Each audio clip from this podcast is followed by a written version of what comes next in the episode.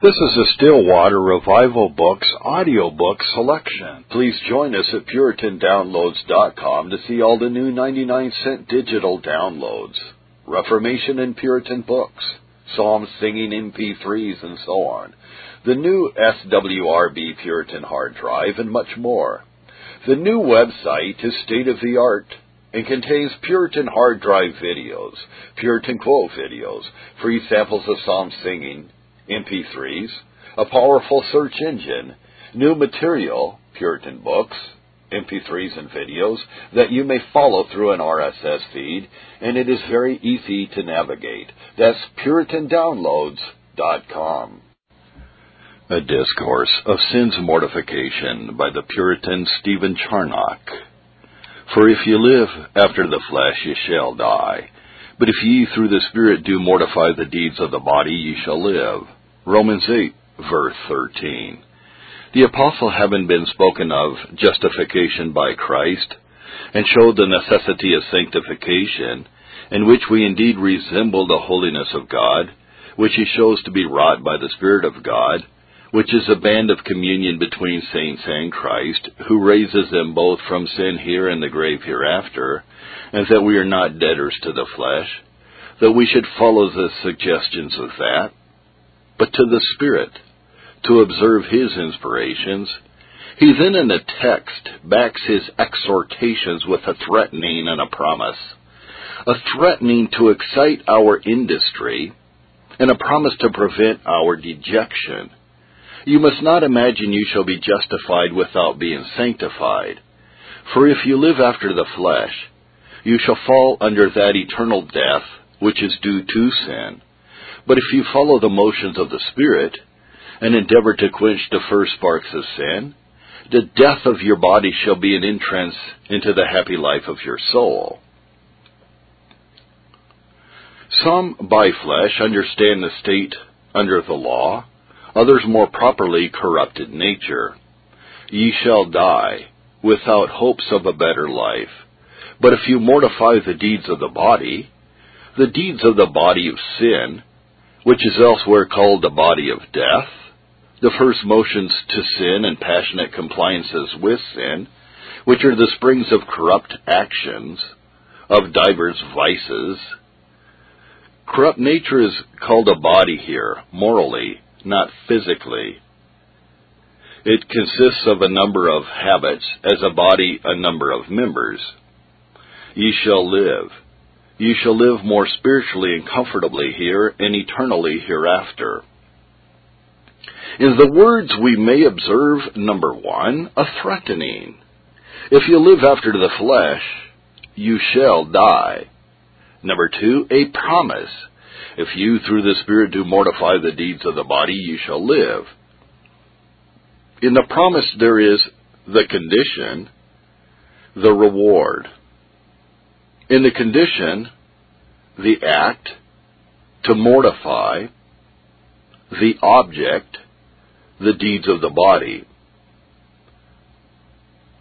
The cause, the body, and number two, the effects, the deeds. Number three, the agents, ye and the Spirit. The principle, the Spirit. The less principle ye, both conjoined in the work, ye cannot do it without the Spirit, and the Spirit will not do it without your concurrence with Him and your industry in following His motions. From the act, we may observe, first, sin is active in the soul of an unregenerate man. His heart is sin's territory. It is there, as in its throne before the Spirit comes. Mortification supposes life before and the part mortified. We call not a stone dead because it never had life. Justification supposes guilt, sanctification filth, mortification life, preceding those acts. Number two, nothing but the death of sin must content a renewed soul. The sentence is irreversible. Die it must no indulgence to be shown to it, no lighter punishment than death, not the loss of a member, but the loss of its life. The axe must be laid to the root, and the knife must be held to the throat. The devils are restrained by the power of God from many sins, which cannot therefore be said to be mortified. As nothing but the death of Christ would satisfy the justice of God, so nothing but the death of sin must satisfy the justice of the soul. Number three, do mortify. The time present. Once observe is sin must have no pardon, so it must have no reprieve. No such mercy must be extended to it as to give it a moment's breathing. Dangerous enemies must be handled with a quick severity. If we do not presently kill sin, it may suddenly suck out the blood of our soul. Number four, do mortify, notes a continued act. It must be a quick and an uninterrupted severity. The knife must still stick in the throat of sin till it fall down perfectly dead. Sin must be kept down, though it will rage the more, as a beast with the pangs of death is more desperate. From the object observed first, mortification must be universal. Not one deed, but deeds, little and great, must fall under the edge. The brats must be dashed against the wall. Though the main battle be routed, yet the wings of an army may get the victory. There are evil dispositions, depraved habits, corrupt affections.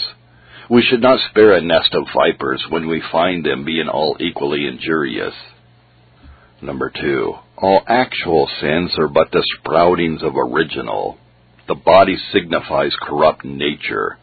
Deeds are the products of it. All the sparks issue from the furnace within. The body gives nourishment to the members, and the members bring supplies to the body. There are outward and inward deeds, acts of the mind, which, though not acts of the natural body, yet are acts of the body of sin. Galatians 5, verses 19 and 20. Hatred, envyings, acts which the soul may perform separate from the body. Number three, the greatest object of our revenge is within us. Our enemies are those of our own house, inbred, domestic adversaries. Our anger is then a sanctified anger when set against our own sins. Our enemy has got possession of our souls, which makes the work more difficult. An enemy may be better kept out than cast out when he has got possession. Sin is within us and is always present with us. Romans 7 verse 21. It lies in ambush for us in the best duties and starts out upon every occasion when we would do good. It would cut off all correspondences with heaven it is in our reason, in our affections. It encamps in us, round about us, and easily besets us. Hebrews 12 verse 1. From the agents, ye the Spirit, observe first, man must be an agent in this work. We have brought this rebel into our souls, and God would have us make as it were some recompense by endeavoring to cast it out. As in the law, the father was to fling the first stone against a blasphemous son. We must not be neuters in this work, nor lookers on. It will not be done without. Though it cannot be done simply by us, it will not be done without our concurrence, though it cannot be done without a supernatural operation. Number two, if ye, all of you, it is a universal duty for the subject as well as the object. Number one, you carnal men, there is no precept given to you to sin, and therefore it is not your duty to sin. The life of sin is your misery, and the mortification of sin is your happiness as well as your duty. You renewed and justified persons. Regeneration does not privilege sin or exempt from the mortifying work. Election and consequently the fruits of it, is to holiness, not from it. Ephesians 2 verse 4. Vocation and sanctification, in which mortification is the first step, are perspective glasses to see to the top of election. Though you have mortified, yet still do it. Through the Spirit. Mortification is not the work of nature. It is a spiritual work. Every man ought to be an agent in it, yet not by his own strength. We must engage in the duel, but it is the strength of the Spirit only that can render us victorious. The duty is ours, but the success is from God. We can sin of ourselves, but not overcome sin by ourselves. We know how to be slaves, but are unable to ourselves be conquerors. As God made us first free, so He only can restore us to that freedom we have lost, and does it by His Spirit, which is the Spirit of liberty. The difficulty of this work is hereby declared. The difficulty is manifested by the necessity of the Spirit's efficacy. Not all the powers on earth, nor the strength of ordinances can do it. Omnipotency must have the main share in the work. The implantation of grace in the heart is called creation. The perfection of grace is called a victory, both belonging to an almighty power. From the promise observed first, heaven is a place for conquerors only. Revelation 3 verse 21. To him that overcomes will I grant to sit with me on my throne. He that will be sin's friend cannot be God's favorite. The way to eternal life is through conflicts inward with sin, outward with the world. There must be a combat before a victory, and a victory before a triumph. Number two, the more perfect our mortification, the clearer our assurance of glory. The more sin dies, the more the soul lives. The sounder our lives are, the more sensible we are that we do live the more the enemy flies, the more certainty of an approaching victory. Number three, mortification is a sure sign of saving grace. It is a sign of the Spirit's indwelling and powerful acting, a sign of an approach to heaven. Doctrine. The doctrine to be hence insisted on is this. Mortification of sin is an universal duty, and the work of the Spirit in the soul of a believer, without which there can be no well-grounded expectations of eternal life and happiness. I do not intend a full discourse of mortification, but in pursuance of a former exhortation of resemblance to the holiness of God to which this work is necessary. We cannot resemble God till that which is a hindrance to this resemblance be taken away and as our deformity is pared off, we come nearer to our original pattern. And therefore I shall only show in short what this mortification is, and how we may judge of ourselves whether we are mortified or not, and that without it there can be no hope of heaven. First, what mortification is. It is a break in the league we naturally hold with sin. Since we were upon ill terms with God, we have kept a constant correspondence with his enemy. And the union between sin and the soul is as straight as that between the flesh and the bones, or the flesh and the blood. Blood being in every part of the flesh, and sin in every part of the soul.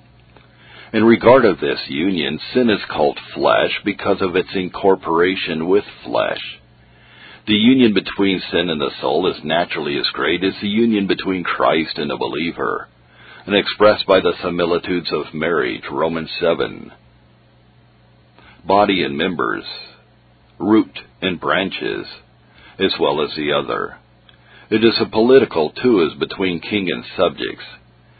Sin is therefore said to have dominion, to make laws, whence we read of the law of the members. In regard of this, mortification is expressed by the term of having no fellowship with the unfruitful works of darkness, Ephesians 5:11. A breaking of the conjugal knot. The acquaintance and familiar correspondence with sin are broken off. The communion between sin and the soul is at an end. The common interest wherein they were linked together is divided. Thou shalt say unto it, Get thee hence, or with Ephraim, what have I to do any more with idols? Hosea 14:8. It looks now upon its former favorite as an enemy. Sin's yoke, that was light, is now burdensome. Nothing so much desired as the shaking it off, and that is the object of her antipathy, which before had been the object of the choicest favor. In this regard, it is called a denying of lust. Titus 2, verse 12. A stopping the ears against the importunities of it, and refusing all commerce and cohabitation with it. It is also a declaration of open hostility. As leagues between princes are not broken, but a war ensues, the ways of sin are rejected, the dominion of sin opposed, the throne of sin assaulted. The soul is in arms to chase out this usurper and free itself from its tyranny, and sin up in arms to reduce its subject to its ancient obedience. And here behold that irreconcilable and tedious war without a possibility of renewing the ancient friendship, and which ends not but with a total conquest of sin. This hostility begins in a bridling corrupt affections, laying a yoke upon anything that would take part with the enemy. It cuts off all the supplies of sin stops all the avenues to it, which the apostle expresses by making provision for the flesh, Romans 13 verse 14 and so on. A turning the stream which fed sin another way. His anger is a degree of murder, and he that hates his brother is a manslayer. So he that hates sin and proclaims a war against it hath killed it affectu, though not actu he hath attained one degree of mortification when his anger against it is irreconcilable, like the anger of those that quarrel about a crown which cannot be ended but by the death of one of the pretenders. Number three, a strong and powerful resistance by using all the spiritual weapons against sin which the Christian armory will afford. The list of which magazine we have in Ephesians 6, 13 and 14 and so on. At the hearing of the word, setting his sin in the front, that the arrows of God may pierce it to the heart, and a two-edged sword may cut the sinews of it asunder, improving baptism, which is a burial with Christ, to which end the apostle mentions in Romans 6, 2 and 3, sending up strong cries for the assistance of heaven, as Paul did when he had that thorn in the flesh, 2 Corinthians 12, 7, redoubling his messages to heaven for a quick supply. The apostle expresses this reluctancy against sin by two emphatical words. 1 Corinthians 9:27 I keep under my body and bring it into subjection. I keep under. The word signifies to take hold of or to grip an adversary, as wrestlers do when they would give their antagonist a fall, and lay him flat with the earth or to beat and pound as wrestlers anciently did with their plummets of lead. The word is derived from this in the text, and it signifies putrefied wounds. And the other word signifies to lead captive, to subject a body to serve God, not lusts, to lead it as a slave, not to endure it as a master of bringing the affections into order, that they may not contradict and disobey the motions of the Spirit and sanctified reason. Number four, a killing of sin expressed in the text by mortifying or putting to death. In Colossians 3, verse 5, by mortify, the word signifies to reduce to a carcass, that though, like a carcass, it may retain the shape, lineaments, and members that had it living, yet it has not the life, strength, and motion it had before. And it is called a crucifying, Galatians 5:24, which comprehends all the acts which preceded the crucifying of Christ, which was done with the greatest spite, as much as could be. The same measures, the same proportions, the same eagerness of spirit are observed a total deafness to the cries and complaints of sin is that of the Jews to the groans of the Lord of life, a crucifying it, notwithstanding all it would give in exchange. It is called in Scripture by the name of revenge, which ends not without the destruction of the hated person, and sometimes not with it. Every day there is to be a driving a new nail into the body of death, a breaking some limb or other of it till it doth expire. Number two, the second thing is how we may judge of our mortification. First, negatively. All cessation from some particular sin is not a mortification. A non-commission of a particular sin is not an evidence of the mortification of the root of it. Indeed, a man cannot commit all kinds of sin at a time, nor in many years. The commands of sin are contrary, and many masters commanding contrary things cannot be served at one and the same time. Pride commands to lavish, and covetousness to hoard. All sins have their times of reigning in a wicked man, as all graces have their particular seasons of acting according to the opportunities God gives. Hazael abhorred the thoughts of that cruelty the prophet foretold that he should act. What? Am I a dog? 2 Kings 8, 12 and 13. Yet that sin lay hid by him as Joash by Jehoiada, hoping for the time to play his part and act Hazael as a slave to it. The cessation of a member from motion at present is no argument either of the death of the body or the mortification of that member. A cessation from one sin may be but an exchange it may be a divorce from a sin odious to the world, and an embrace in another that has more specious pretenses, as a man may forsake one harlot and fall in league with another. Some sins do not so much affright the conscience, and those may be entertained when a frowning conscience scares a man from some more abominable. Lusts are various. Titus 3 verse 3. A man may cast off the service of one master and list himself in the service of another. He changes his Lord without changing his servility. A man cannot be said to be clean because he has risen out of one sink to drench himself in another. The cessation may be from some outward gross acts only, not from a want of will to sin. Did not some log lie in the way?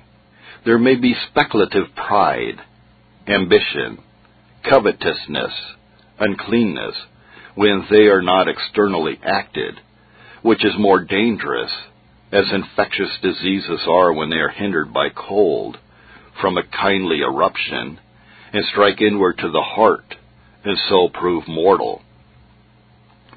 The pollutions of the world may be escaped when the pollutions of the heart remain. A man may be a fine, garnished, and swept house, and yet in habitation for seven devils worse than reigned there before. The apostles' command for cleaning reaches to the filthiness of the spirit as well as that of the flesh. 2 Corinthians 7 verse 1. We say of the soul, so we may say of sin, the bias of the soul may run strongly to that sin in affection and pleasure from the outward acts of which it abstains.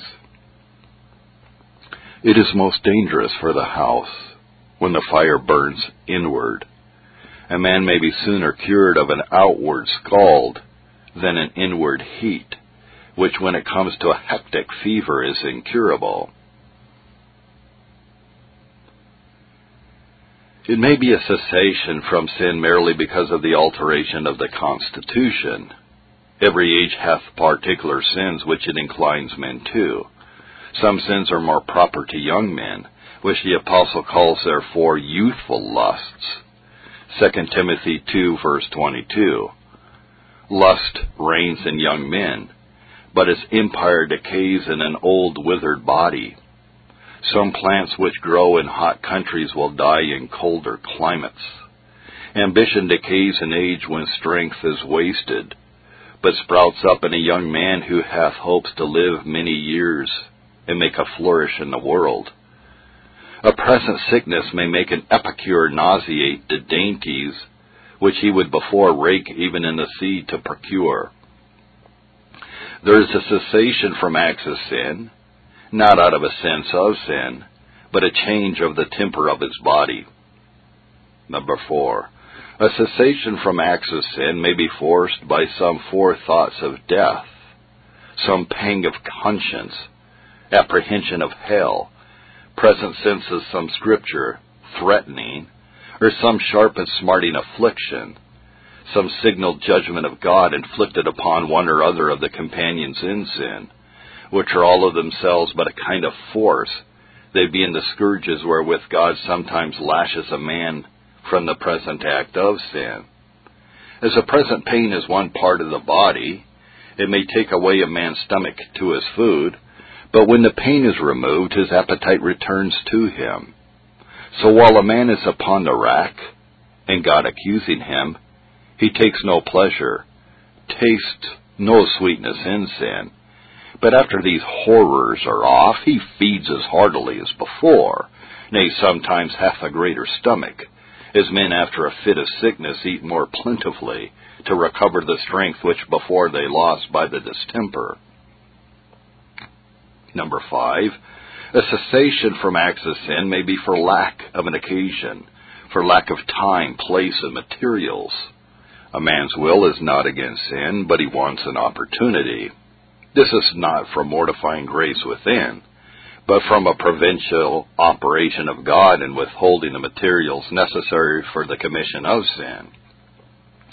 Who will say the sins of drunkenness, gluttony, and oppression committed by men on earth are mortified in them when they are in hell? They lack materials, not a nature nor an affection to commit the same, were they again upon earth. Grace lies idle many times for lack of objects to exercise itself about. So does lust in the heart, like a snake starved with cold, till heated by a temptation.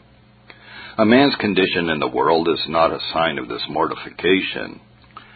There may be grasping and ambitious thoughts in a cottage, Prodigality may be in a poor man's wishes, though not in his power. Yea, and sometimes there is more prodigality in a poor man's unnecessary expense of a penny than in another throwing away a pound. Restraints from sin are not mortification of it. Men may be curbed when they are not changed. And there is no man in the world but God doth restrain him from more sins, which he hath a nature to commit than what he doth actually commit. He often hedges up the way with thorns.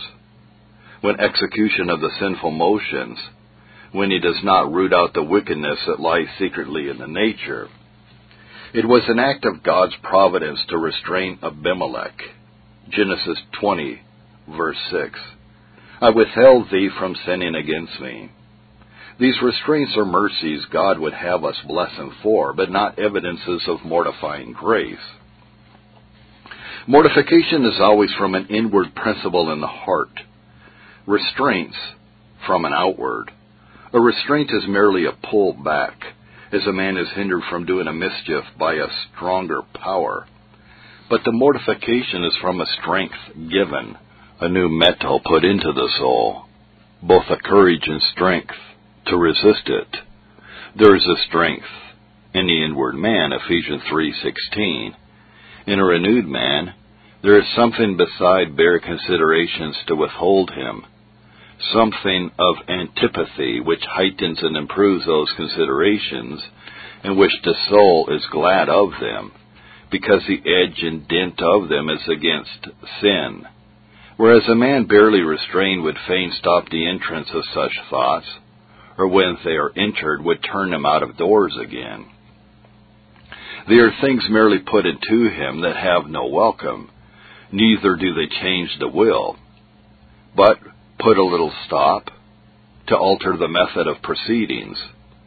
Mortifying grace finds something in the nature, as there is in the nature of a fountain, to work out the mud when dirt is cast in to infect it.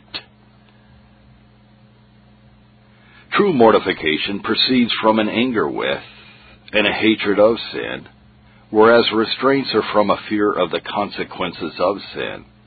as a man may love the wine, which is as yet too hot for his lips. But mortification proceeds from an anger, a desire of revenge. Hence sin is called an abomination to a good man as well as to God, which indicates an intense and well-heated anger. It is not only a passionateness, which upon some disappointment in sin, or a tasting the bitterness of it, may be vented against it, which is short-lived and quickly allayed, as the sea after a storm, but it is a rooted revenge, which is the sweetest passion, and accomplished by many projects and contrivances. A man tastes a sweetness in giving blow after blow to sin, as before he took a pleasure in and had friendship with it. Mortification is a voluntary rational work of the soul. Restraints are not so. The devil hath nothing of his nature altered, but has as strong an inclination to sin as ever. Though the act he intends is often hindered by God, as in the case of Job, his malice was as great before to do him a mischief but God puts a bar upon him and refuses him a license. Job 1 verse 10. Now if that grace which hinders be no more than what a devil hath, it no more argues a man mortified than the devil's forbearance of sin argues him mortified, and recovering his angelical state. Number two, we may judge of our mortification positively when upon a temptation that did usually excite the beloved lust, it does not stir. It is a sign of a mortified state, as it is a sign of the clearness of a fountain, when after the stirrings of the water the mud does not appear. Peter's sin seems to be self-confidence, but it was a sign of a greater mortification of it, that when Christ pressed him to declare his love in that demand, John 21:15, loveth thou me? More than these. He would not vaunt his love to Christ to be greater than the rest of his brethren's. His answer goes no further than, Yea, Lord, thou knowest that I love thee, without adding more than these. As it is with a man that is sick, set the most savory meat before him, which before he had a value for, if he cannot taste it, and his appetite be not provoked by the sight, it is an argument of the strength of his distemper, and where it is lasting, of his approaching death. So when a man has a temptation to sin, decked and garnished with all the allurements the devil can dress it with, and he has no stomach to close with it, it is a sign of a mortified frame. It is a sign of the power of sin when upon the fair offer it makes and the alluring baits it lays, the affections toward are presently stirred. It is an evidence of a connaturality and a mighty agreement between that sin and the heart, when upon every spark it takes fire. It is a sign a man was filled with all unrighteousness, and had not only a few loose corns about him, so on the contrary, when upon the least motion of temptation that was like to have the gates open for it, the affections rise against it, and upon the least alarm all run to the walls to defend them and forbid the entrance. It is an evidence of the weakness of that lust that kept before a correspondence with such temptations, and the greater evidence it is when the temptation is high, and yet vigorously resisted, as when a spring tide is high and blown in with the wind, it is an argument of the strength and firmness of the bank to keep it out from entering upon the ground. Whereas when a man is carried away by every temptation, as marsh ground is drowned at every tide, it is a sign that there is no mortifying grace at all, but a great friendliness between sin and the heart. None will question the deadness of that tree at the root which doth not bud upon the return of the spring sun, nor need we question the weakness of that corruption which doth not stir upon the presenting a suitable temptation. When we meet with few interruptions in duties of worship, the multitude of such diversions, and an easiness to comply with them is a sign of an unmortified frame, as it is a sign of much weakness in a person, and the strength of his distemper, when he is not able to hold fast anything, or when the least blow or jog makes him let go his hold. In duty we are to lay fast hold on God. Hebrews 6:18 and join ourselves to the Lord. Isaiah 56:3 It is a weak union when every puff of wind is able to separate us. When the starting of sin in us doth easily turn us from our course, it argues either our credulity to believe its enticements or our affections to love its allurements. And also the force and strength of sin, is a frequent starting of an enemy from woods and fastnesses to obstruct our passage is a sign of some strength remaining, and of more than some few scattered troops, rather some well-bodied army. The more there is of a man's self, flesh, unspiritualness in any service, the more there is of an unmortified temper, the sprouting up of such fruits argues much juice and sap at the root, especially when the eruptions of sin are more numerous and vigorous than the resistances of them.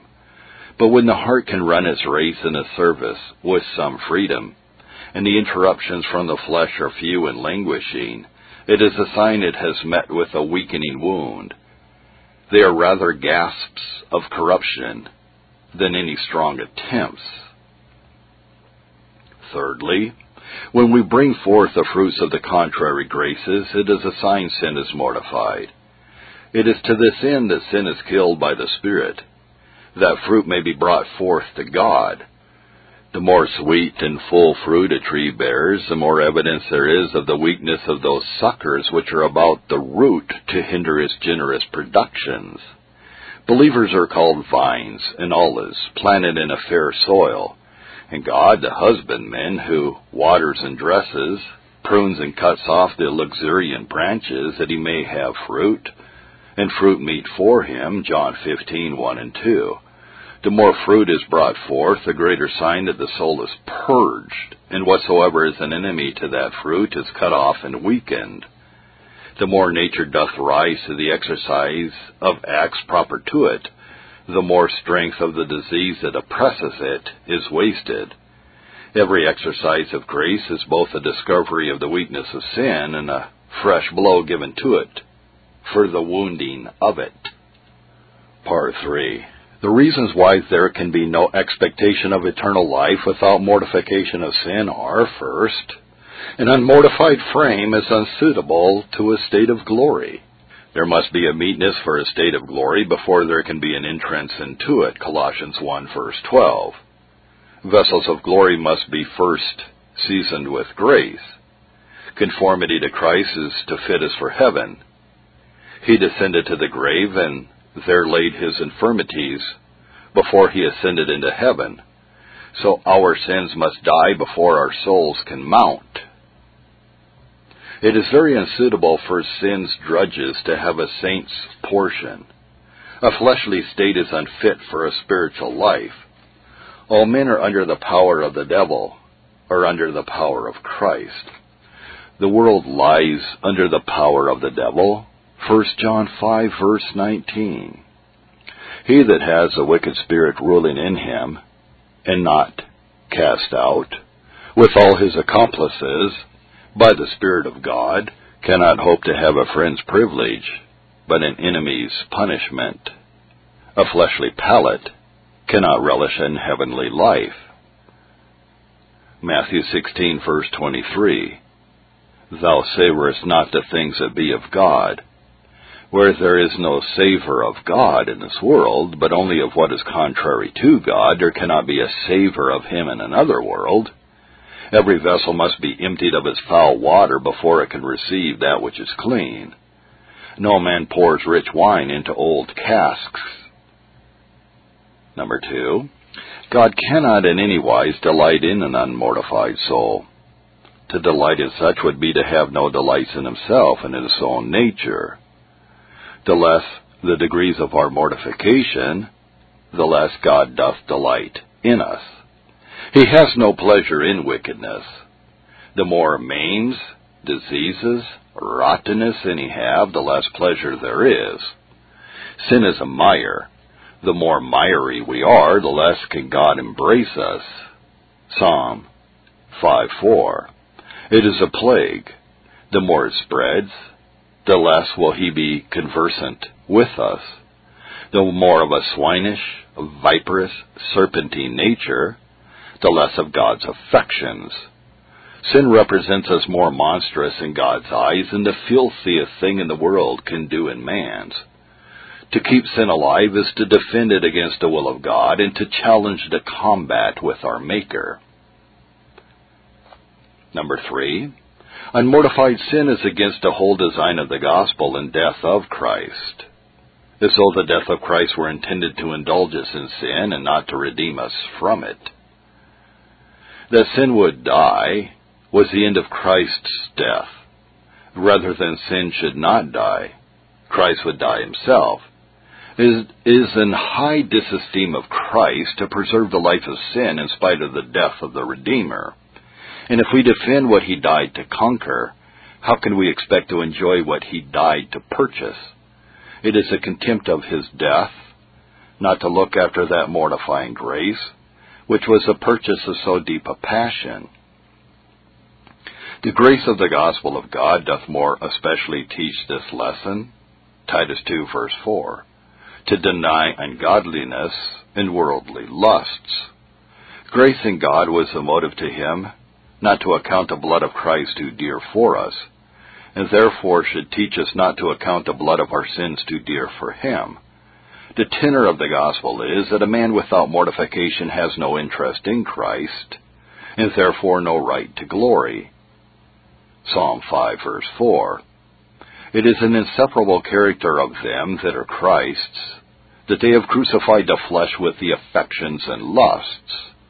In other words, they are Christ's that are under the power of his death, not they that only hold the opinion of his death, or they are Christ's that are truly planted into the likeness of his death. Romans 6 verse 5. Part 4 Application of Exhortation. Let us labor to mortify sin. If we will not be the death of sin, sin will be the death of our souls. Though the allurements of sin may be pleasant, the propositions seemingly fair, yet the end of all is death. Romans 5 verse 21. Death was threatened by God and executed upon Adam.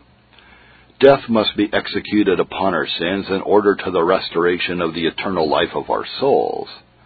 Love to everlasting life should provoke us. Fear of everlasting death should excite us to this. The two most solemn and fundamental passions that put us upon action, why will you die, was God's expostulation, Ezekiel 33:11. Why should thou, O my soul, for a short vanishing pleasure, venture in eternal death, should be our expostulation with ourselves. This would be a curing our disease, bringing our soul into that order in part which was broken by the fall. By this the power of that tyrant that first headed and maintained the faction against God would be removed, and the soul recovered that liberty and life it lost by disobeying of God. This would conduce to our peace, we have then a sprouting assurance when we are most victorious over our lusts.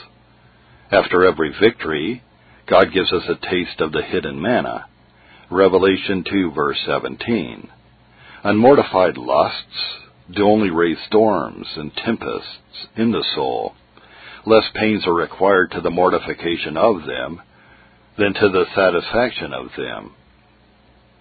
Sin is a hard taskmaster there must be a pleasure in destroying so cruel an inmate.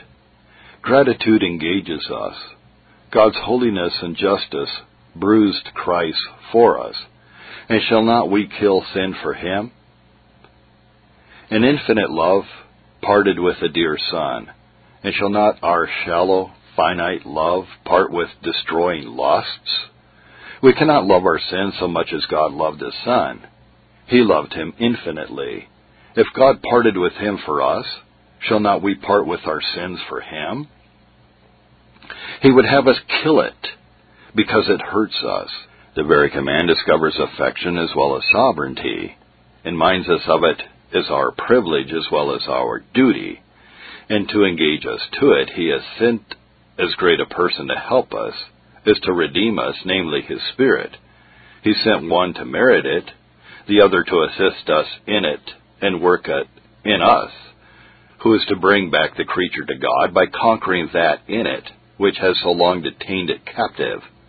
And therefore, to this purpose, number one, implore the help of the Spirit. Whenever we set seriously upon this work at any time, let us apply ourselves to the Spirit of God as one in office to this end, as being a spirit of holiness, not only in his nature but in his operations. Ephesians 1:13, Romans 1:4. The Father and the Son are not so often called holy as the Spirit, who is called the Holy Spirit and the Holy Ghost. Not that he is more holy than the other persons, but in regard of his office to work holiness in the hearts of men. As Jehoshaphat upon the assault from the enemy cried unto God for deliverance, so upon any arming of our corruptions we should cry to the Spirit for assistance. He doth as much delight to be our auxiliary on earth, as Christ doth to be our advocate in heaven. The neglects of application to him are the cause of our miscarriages. We are half persuaded to a sin before we beg strength against it. Number two, listen to the convictions of the Holy Spirit. The work of the Spirit is to convince by shaking the soul out of its carnal lethargy. As the Spirit gives a strong alarm at the first conversion, in which the soul sees the strength of its enemy and the greatness of its danger, its own impotency and inability to contest with it, so upon carrying on the degrees of mortification, there are various alarms to put us upon a holy watchfulness against the projects of sin. Listen to these convictions which come in by the Word, which is a ministration of the Spirit, and in respect to the spiritual energy of it, is called Spirit. John 6:53. Thirdly, plead the death of Christ. The end of his death was to triumph over sin as to take away the guilt of sin. He was the righteousness of God. So to take away the dominion of sin, he is the power of God. His expiation of sin and his condemnation of it were twisted together in his sacrifice. Romans 8 verse 3. For sin, or a sacrifice for sin, condemns sin in the flesh and the consideration of his death and the end of it would inflame us to desire not to be under the power of a condemned malefactor. A consideration of his death, and that sin had his hands and brood in his blood, would awaken our love to him and an indignation against his enemy. Number four, let us often think of divine precepts. The frequent meditation on the law of God would excite our endeavors after a principle more conformable to the purity of that law. God's commands establish not men's humors, neither do they gratify men's lusts, but are suited to the holy nature of God, a conformity to which ought to be our aim in mortification. Number five, let us be jealous of our own hearts. Venture not to breathe in corrupt air, for fear of infection. There is a principle in the heart naturally disposed to take fire upon the spark of a temptation a strict watch in the city hinders foreign correspondence and intestine treachery. Number six, let us often think deeply of the corruption of our natures, how loathsome it is to God, and this will make it loathsome to us. The more it is abominated, the more it is mortified.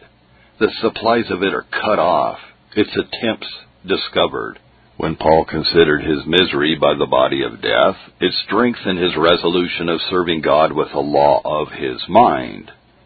Romans 7:24 and 25, which must needs be accompanied with a strong resistance of the law of his members. Number 7. Let us bless God for whatsoever mortifying grace we have received, though never so little. When we pay him in praise what we receive of him, it is a way to have more from him. David grew hot against Nabal, After he had received his churlish answer, 1 Samuel 25, and resolved the murder of the whole family, which he had no authority to do, but God prevents him by Abigail's intercession. He blesses God for the success of it and hindering his intentions. And as God prevented his sin, so after his thanksgiving he took away the occasion of his evil resolution by calling Nabal ten days after into another world. Verse 38, and gives him further occasion of praise. Verse 39. A little strength owned as a gift of God shall be backed with more. Praising God for what we receive, as well as praying for what we want, is a means to promote the mortification of our sins in order to eternal life. This is a reading from Volume 5 of Stephen Charnock. That volume is called Truth in Life. That concluding volume of Charnock's works focuses on truth which convey eternal life and characteristics of that way of life which commends them. Still Waters Revival Books is now located at PuritanDownloads.com. It's your worldwide online Reformation home for the very best in free and discounted classic and contemporary, Puritan and Reformed books, MP3s, and videos. For much more information on the Puritans and Reformers, including the best free and discounted classic and contemporary books, MP3s, digital downloads, and videos, please visit Still Waters Revival Books at PuritanDownloads.com. Still Waters Revival Books also publishes the Puritan Hard Drive, the most powerful and practical Christian study tool ever produced. All thanks and glory be to the mercy, grace, and love of the Lord Jesus Christ for this remarkable and wonderful new Christian study tool. The Puritan hard drive contains over 12,500 of the best Reformation books, MP3s, and videos ever gathered onto one portable Christian study tool. An extraordinary collection of Puritan, Protestant, Calvinistic, Presbyterian, Covenanter, and Reformed Baptist resources. It's fully upgradable and it's small enough to fit in your pocket. The Puritan hard drive combines an embedded database containing many millions of records with the most amazing and extraordinary custom Christian search and research software ever created. The Puritan hard drive has been produced to assist you in the fascinating and exhilarating spiritual, intellectual, familial, ecclesiastical, and societal adventure that is living the Christian life. It has been specifically designed so that you might more faithfully know, serve, and love the Lord Jesus Christ, as well as to help you to do all you can to bring glory to His great name. If you want to love God with all your heart, soul, strength, and mind, then the Puritan hard drive is for you. Visit PuritanDownloads.com today for much more information on the Puritan hard drive and to take advantage of all the free and discounted Reformation and Puritan books, MP3s, and videos that we offer at Still Waters Revival Books.